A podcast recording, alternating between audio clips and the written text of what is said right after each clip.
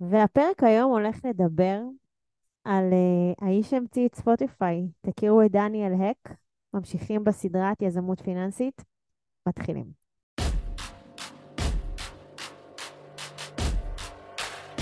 ברוכים הבאים למדברים השקעות עם עמית ואגר.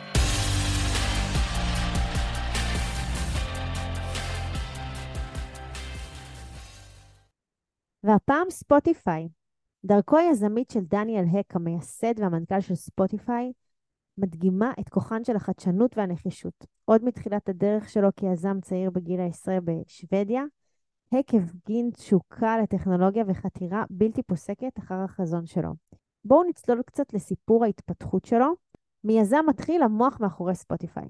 נכיר את האופן שבו זיהה צורך בתעשיית המוזיקה, התגבר על האתגרים וחולל מהפכה בדרך שבה אנשים ניגשים וצורכים מוזיקה ותוכן. המסע היזמי של דניאל אק החל בגיל צעיר כשהוא מוקסם מעולם הטכנולוגיה. בשנות ה-90, בהיותו בגיל 13 בלבד, הוא כבר הקים את העסק הראשון שלו, עיצוב אתרים עבור לקוחות, בשנות ה-90.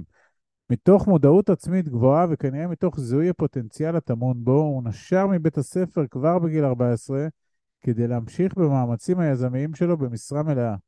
המיזמים שקידם בשנות העשרה שלו כללו את הקמתה של חברת פרסום מקוון, אדוורטיגו, שאותה מכר מאוחר יותר בשנת 2006. ואז הגיע ספוטיפיי. בשנת 2006 חבר הק ליזם שוודי נוסף, מרטין לורצן, כדי להביא לעולם האפליקציות מוזיקה חדשה. החזון של הק לבניית האפליקציה התבסס על התובנה לפיה תעשיית המוזיקה צריכה אלטרנטיבה נוחה ומוסדרת מבחינה חוקית לפיראטיות הדיגיטלית המשתוללת. האתגר הגדול היה ההסכמים עם חברות התקליטים. אולם על אף הספקנות מצד תעשיית המוזיקה, הק התמיד וניהל בהצלחה את העסקאות עם חברות התקליטים הגדולות. התנהלותו והצלחתו העסקית אפשרו לספוטיפיי להזרים באופן חוקי את פסי הקול של המוזיקה העולמית. ב-7 באוקטובר 2008 האפליקציה הושקה לציבור ושינתה לעד את נוף צריכת המוזיקה. השירות זכה לפופולריות מהירה בזכות השילוב שבין חוויית משתמש מוצלחת בממשק ידידותי מאוד, ספריית המוזיקה עצומה שהוא כלל ו- ותכונות פורצות דרך כמו רשימות השמעה מותאמות אישית ואפשרויות שיתוף. חבר'ה, זה 2008. מי חשב שהיום זה נראה לך כל כך טריוויאלי? 2008, שיש לך את הפלייט נראה לי- שלך. נראה לי הלכו פה גמלים. בנוסף, אחד האלמנטים המרכזיים של ההצלחה הגדולה הוא מודל ה freemium שלה, גרסה בסיסית וחינמית הנתמכת על ידי פרסומות, ולצידה גרסת מנויים פרימיום שמאפשרת האזנה רציפה ללא פרסומות בתשלום דמי מנוי חודשי. תחת הנהגתו של הק, ספוטיפיי הרחיבה את טווח הנוכחות שלה בעולם, היא נכנסה בהתמדה לשווקים חדשים, והמשיכה לחתום על הסכמי רישוי עם חברות תקליטים נוספות. האתגר שהציבה לשיטות המסורתיות של הפצת מוזיקה הביאה לשינוי של התעשייה. כתוצאה מהשינוי ניתן לסמן שלוש התפתחויות מרכזיות משלוש צלעות המשולש שמרכיב את עולם הצריכה המוזיקליות. שירותי סטרימינג אחרים נאלצו לאמץ מודלים דומים לזה של ספוטיפיי, האומנים זכו להעצמה ולהרחבת התפוצה של היצירות שלהם, והמאזינים זכו לגישה רחבה וחסרת תקדים למגוון גדול מאוד של מוזיקה ושל סגנונות מוזיקליים. במילה אחת, מהפכה. מהפכה בהפצת מוזיקה ומהפכה בצריכת המוזיקה ובחוויית הגילוי של אומנים חדשים. וזה כמובן בלי להגיד מילה על עולם הפודקאסטים או הסכתים בעברית, שאבא של שלי הוא זה שהמציא את המילה הזו, שצמח במקביל, אך באופן הקשור קשר הדוק לעלייתה של ספוטיפיי ושל פלטפורמות השם האחרות, אבל זה באמת כבר על פרק אחר. נחזור לאק ולסיפור היזמות שלו. אם חשבתם שהאיש הנחוש הזה הסתפק בספוטיפיי, טעיתם. הוא היה מעורב גם בעיסוקים יזמיים אחרים.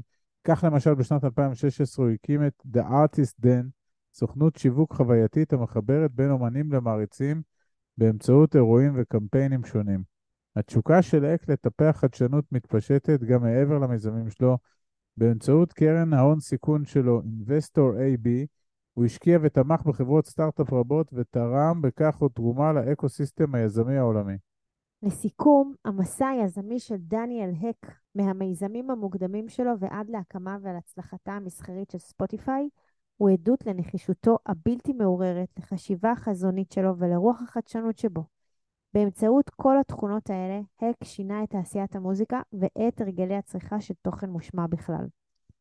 ומה אנחנו לוקחים מהסיפור שלו? לוקחים הרבה דברים, אבל אנחנו מאמצים בהשתאות את הכוח הטמון ביצירתיות ובהתמדה, כוח שמוביל לפריצות דרך משמעותיות, כוח שהוא הדלק של היזמות וההשפעה, כנראה בכל תחום.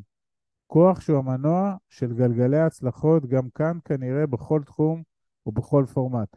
אגב, להשלמת החוויה, אנחנו מאוד מאוד ממליצים לצפות בסדרה הפלייליסט בנטפליקס המספרת את סיפורו של היזם דניאל הק ואת הקמת ספוטיפיי. ואיזה מגניב אם אתם שומעים את הפודקאסט הזה עכשיו בספוטיפיי, תחשבו על זה.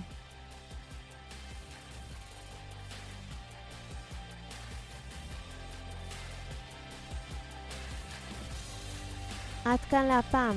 כרגיל, שמחנו לשתף בידע ובניסיון שלנו, מקווים שנתרמתם. מי שממש רוצה להכיר ולהיחשף להזדמנויות ההשקעה בהן אנחנו משקיעים, מוזמן לאתר שלנו, תוכלו למצוא הכל שם.